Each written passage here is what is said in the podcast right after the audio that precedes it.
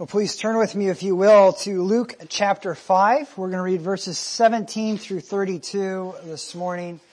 Luke chapter 5, uh, verses 17 through 32. If you're using one of the church Bibles, you'll find that on page 861.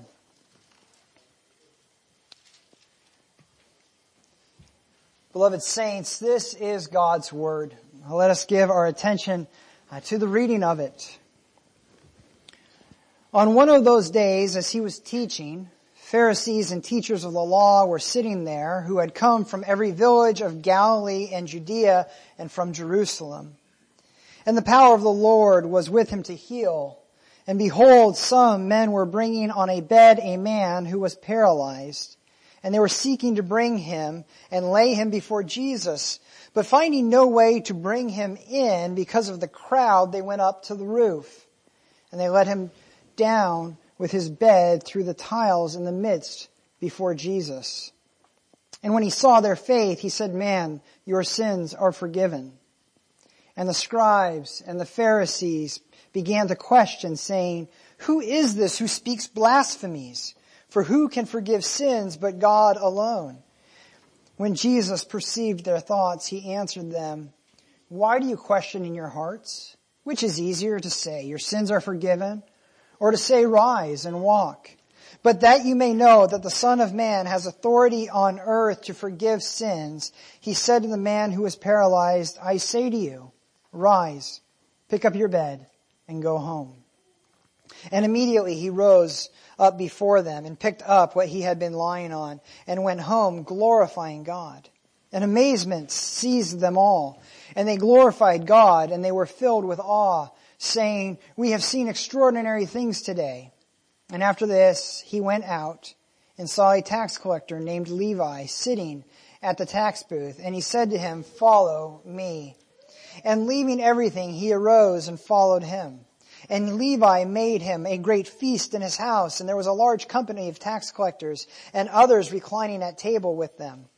And the Pharisees and their scribes grumbled at his disciples saying, why do you eat and drink with tax collectors? And Jesus answered them, Those who are well have no need for a physician, but those who are sick. I have not come to call the righteous, but sinners to repentance.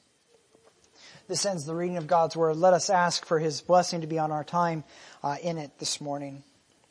Our most gracious Lord, our hearts are indeed prone to wander. Our minds are slow to understand.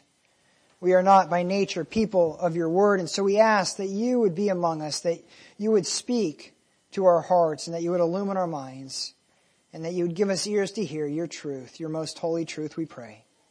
Amen. You may be seated.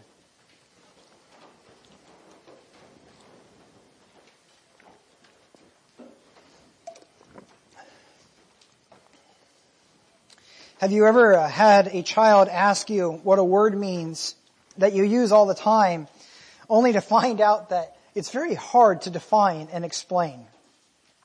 Uh, it can be quite surprising sometimes. You think you have a grasp of this ter- this word, and, and the child says, "What does that mean?" And you say, "Well," uh, and sometimes it's because words are hard to define uh, and to explain uh, abstractly, because they're they're words that are best understood uh, in experience, uh, in context. But sometimes it's because we lack clarity on just exactly what those words mean. And I think that can often happen for us as Christians. There are words we use, but when asked to define them, we suddenly find ourselves at a loss for words. Now to be sure, there are some words that are simply hard to define and explain. They are deep and they're heady, like Trinity. That's, that's a tough one to explain.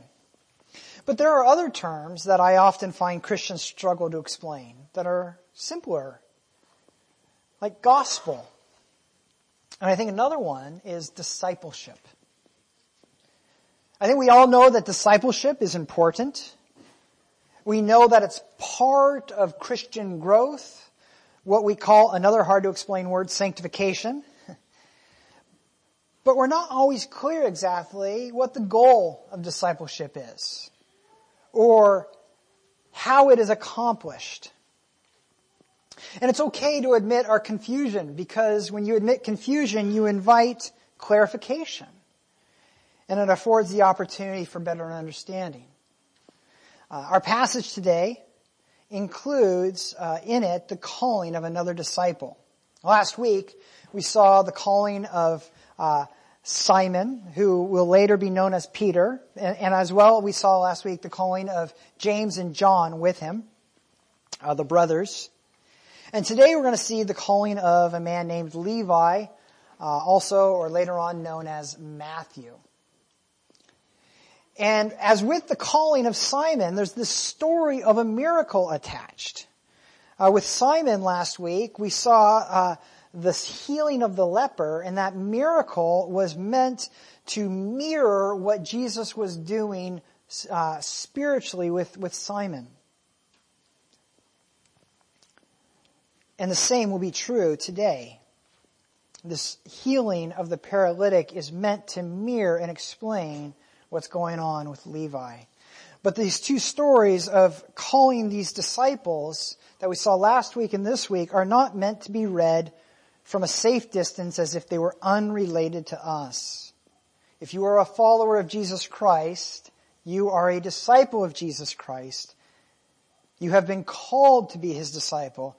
And within these episodes is a beautiful picture of the call to all disciples of Jesus the call of discipleship. And so while it does not say everything that it could about discipleship, it does make clear that discipleship is about learning to lay your life down that Christ might raise you up to something new. Part of what discipleship is about is learning to lay your own life down in order that Christ might raise you up to something new. And that's what we're going to see uh, today. And to see this, we first want to see how the images of the healing of the leper last week and the raising of the paralytic this week are meant to be read together to give us a picture of death and resurrection. Uh, once we've done that, we can see how ultimately those are fulfilled in Jesus Christ. That these are truly pointing to Christ's own death and resurrection. But finally, we do want to see how He serves as a pattern for us to follow as His disciples. And so that's what we want to see this morning. Uh, the structure that we see in our passage today is, is the same as last week, but in reverse. Last week we started with the calling of the disciple and then the healing of the leper. This week we start with the healing of the paralytic and then the calling of the disciple. It's reversed, but the, the, the imagery is the same. The order is reversed, but the point's the same, that the calling of the disciple and the miracle are meant to mirror and explain each other. There's something intentional about that miracle. And again, we, we find, as we did last week, Jesus is teaching. Again, a large crowd has gathered in and is pressing in on him. And this time, however, Luke is careful to point out that also in attendance are some Pharisees and teachers of the law. It's not shocking. Uh, they were the religious leaders of the time, and Jesus is teaching. He's growing in popularity. It's very natural for the religious leaders to uh, want to come and see what he's teaching and what he's all about. And while he's teaching, some men bring a friend who's paralyzed with the hope that Jesus might heal this paralyzed man. Finding no way to him because the crowd is packed so tight, they go up on the roof and they start removing tiles so as to make an opening so they can lower him down through the roof. I, I love how Christians read passages like this, like, yeah, of course. I mean, can you imagine being there? You're listening to Jesus and all of a sudden you, you hear a ruckus up on the roof. You see debris starting to fall. You look up expecting to see a ceiling. Instead, you see four or five dirty faces peering in through the roof. And then they start lowering something and you realize there's a guy on that bed, that mat, being lowered down right before the one who's teaching. What would be going through your mind? Probably something like, what in the world? Or, I hope they don't drop him. or probably the only thing not going through your mind is, well, obviously, naturally, of course, what else would you expect uh, during a Bible study? Uh, but look how Jesus responds. Seeing the faith of the man's friends, he tells the paralytic, man, your sins are forgiven. Now, there are some things that strike us as immediately odd about that. First, Jesus' response seems to ignore the obvious concern. The man is paralyzed. This is the sort of response we expect when somebody like Peter comes, throws himself down at Jesus' feet and says, depart from me, I'm a sinner. This man's being brought to Jesus because he's paralyzed. We're expecting the paralysis to be healed. We expect Jesus to say something like, arise and walk. But there's something else that seems odd as well. It says that Jesus' response of forgiveness is in response to the faith of the man's friends. And that's not what we expect. We're, we're Americans after all. We're a land of individuals. To show Jesus, or to see Jesus show kindness to a paralytic because of the faith of others strikes us as, as at least un-American and, and maybe un-Protestant. Uh, you know, we don't, we don't like this. It makes us uncomfortable. But that's okay. Uh, Jesus isn't here to make us comfortable. Those religious leaders who were there had their own concerns. They began asking, Who is this who speaks blasphemies? Who can forgive sins but God alone? See, they knew the significance of, of what Jesus was saying. Had he simply said, arise and walk, they might see him as, as, as having power, as being a healer. He declared this man's sins atoned for and forgiven. He, he wiped out this man's moral debt before God. And that was too much for these leaders to allow. Who does he think he is? Only God has the prerogative to forgive sin. Blasphemy, they say. And here's the thing. They're right, well, at least to an extent. They are right in this. If Jesus can forgive sins, He is God. That is what is at stake here. Jesus asked the leaders, which is easier to say, your sins are forgiven, or to say, rise and walk? And the point is that spiritual healing is harder and it is more important than physical healing. What benefit is it to address this man's physical needs but to ignore his spiritual needs. But just to show that there's power behind his words, that he does have the power to forgive sins, he gives a physical demonstration of his power. He tells the man to rise, pick up his bed, and go home. And then, he did. The paralytic gets up, gathers his things, and he heads home. And everyone there was amazed. They, they knew they were witnessing something spectacular. And we agree, it is amazing.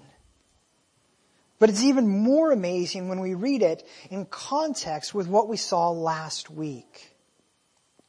Last week we saw that both Simon and the leper fell down, verses 8 and 12, before Jesus. Both of them were told fell down before Jesus. Like they were dead. They both laid their lives before Jesus in total surrender. And now we have a man who is lying before Jesus like a dead man with no use of his body and Jesus says, rise and walk. And then we're told that he rose and he went home.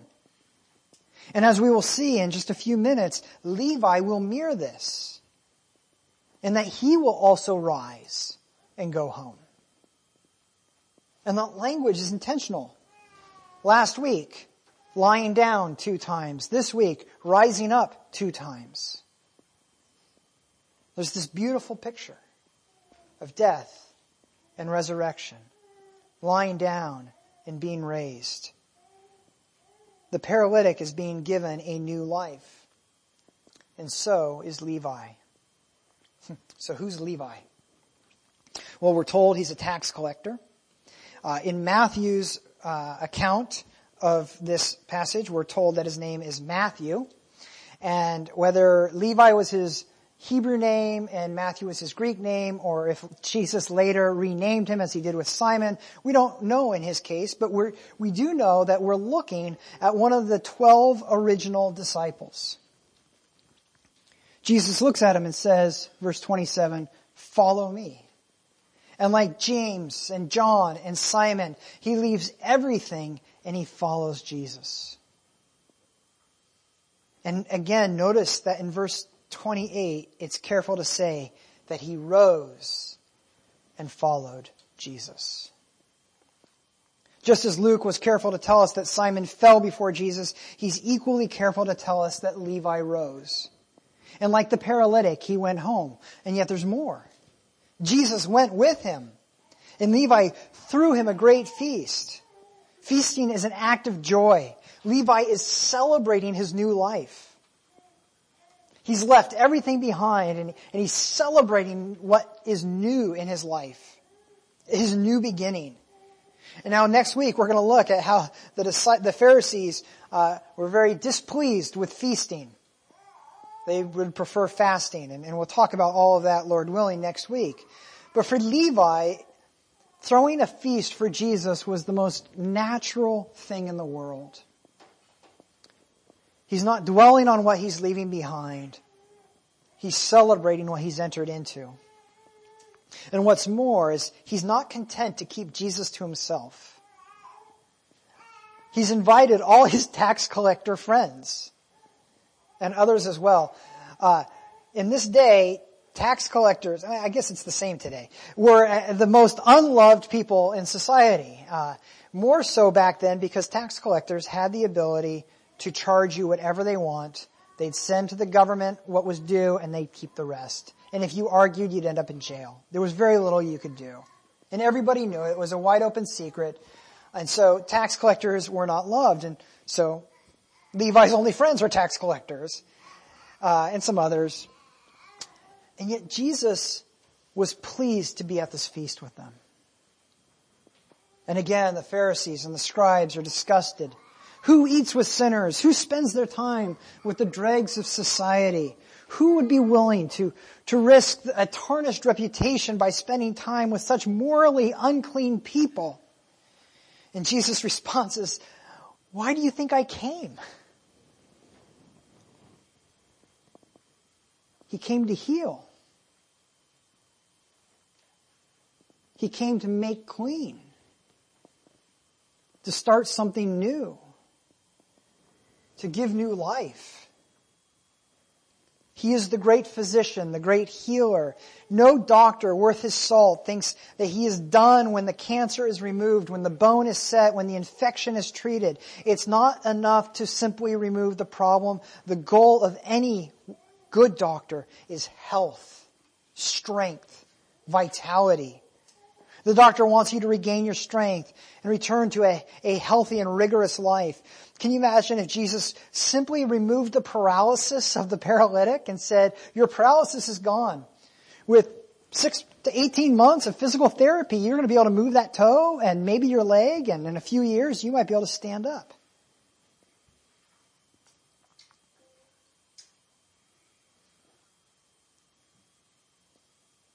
Jesus did not just come to forgive sins, but to give new life and strength he doesn't just want the paralysis to be removed.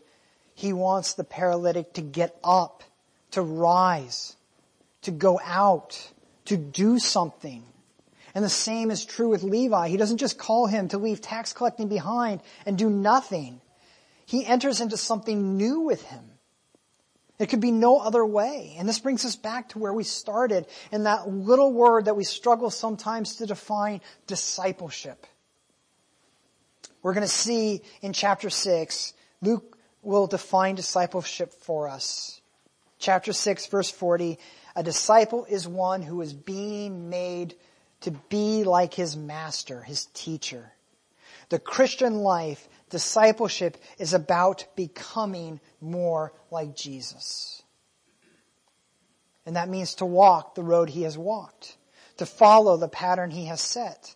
And so last week we saw that, that uh, Jesus didn't just call Peter to lay down his life, but Jesus himself was willing to lay down his life. He was calling Peter to do something he was willing to do. And so when Jesus went out into the wilderness, at the end of the passage, we saw that that was a picture of the death he would die. Hebrews 13 brings that up. He suffered outside the camp, suffered in the wilderness in, order to die in our place and to remove our sin. And so it's no surprise that, that a miracle that pictures death is immediately followed by a miracle that, that includes one rising as if from the dead. The paralytic is, is raised to new life and it's a sign that Jesus will not remain in the grave.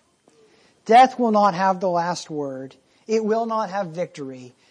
He will rise again to newness of life. And in rising from the dead, he is given the authority to give new life to others. 1 Corinthians 15:45.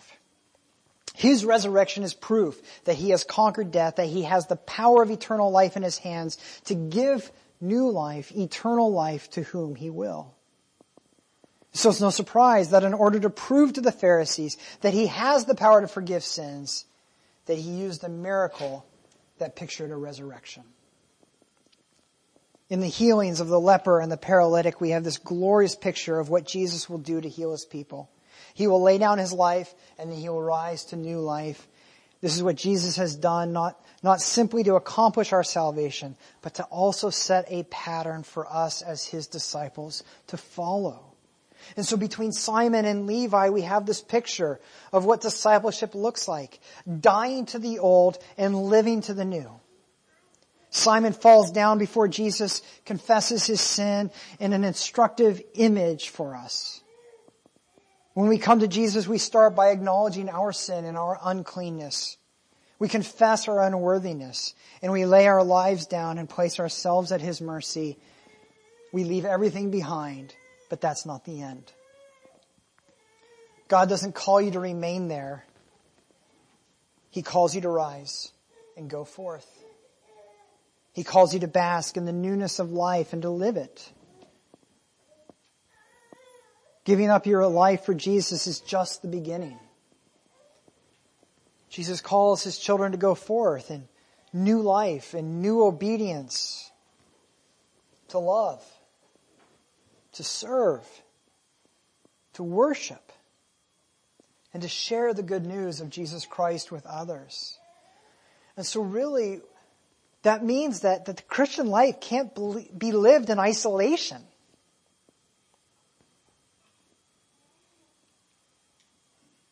There's a context in which this discipleship takes place. There's a community that God calls his people into.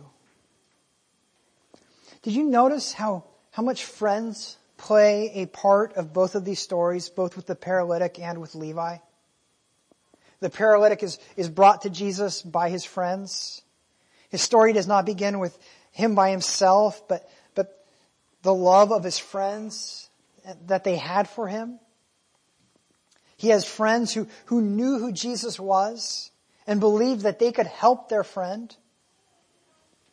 And so they brought their friend they would let no obstacle stand in their way. Even if that meant tearing apart a roof and lowering him down through the newly dug hole. Likewise, having tasted of his new life, Levi immediately calls his friends to come and to meet Jesus. He wanted them to taste of the new life he had. He wanted them to know the joy that had come to define his life. No longer is he taking from others. He throws the feast. He puts the bill. He presents us all before others and says, let me bless you because I have been blessed. He doesn't disappear in, into the mountains or find a cave to live in. He wants his friends to know the joy that has come to define his life. He doesn't isolate and hide himself in a Christian bubble. He goes forward and, and he brings Jesus to his friends and he brings his friends to Jesus. The Christian life is not a solitary endeavor. It's lived out in the context of people, of community. Calling people to come and follow Jesus, of, of, gently correcting other Christians when, when they stray from the path, encouraging them when they are weak and discouraged, listening to them when they're encouraging you or correcting you, when they speak into your life. Love for Jesus is demonstrated in showing love to others. It's in the church that discipleship takes place. It's, it's in the church that you learn continually to put the old to death and live to the new. It's in and through the church that, that Jesus shapes you to be more and more like Him.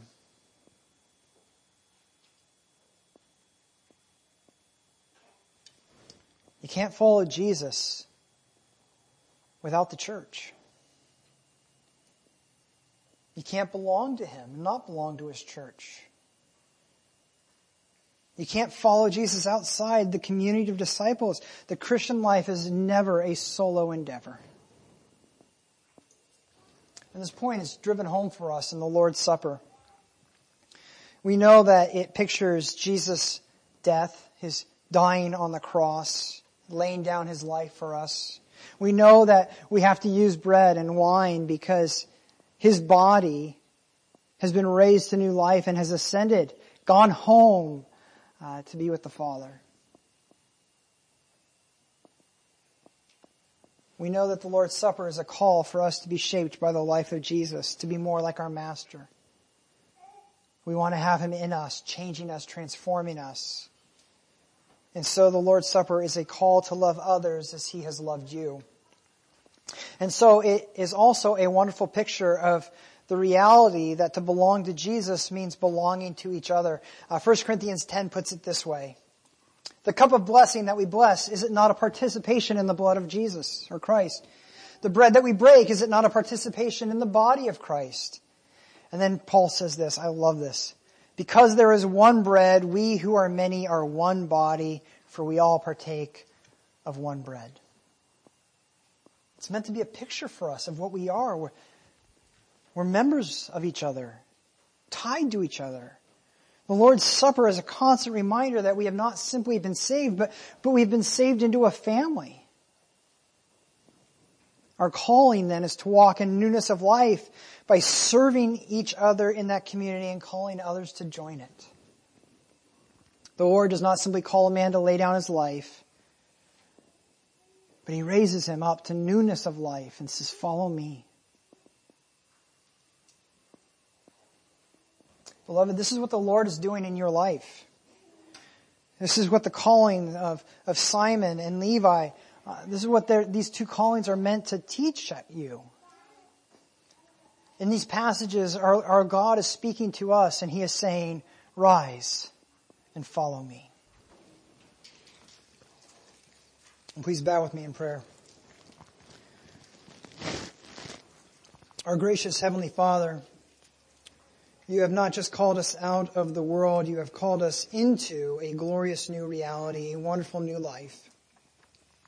Help us to walk forward each day in newness of life. Help us to bring you to our friends and our friends to you. Help us to appreciate the community you've given us in the church. Help us to see loving and serving as a privilege and not a burden. And through our lives with each other, may we be more and more like you. We ask this in the name of our beloved Savior. Amen.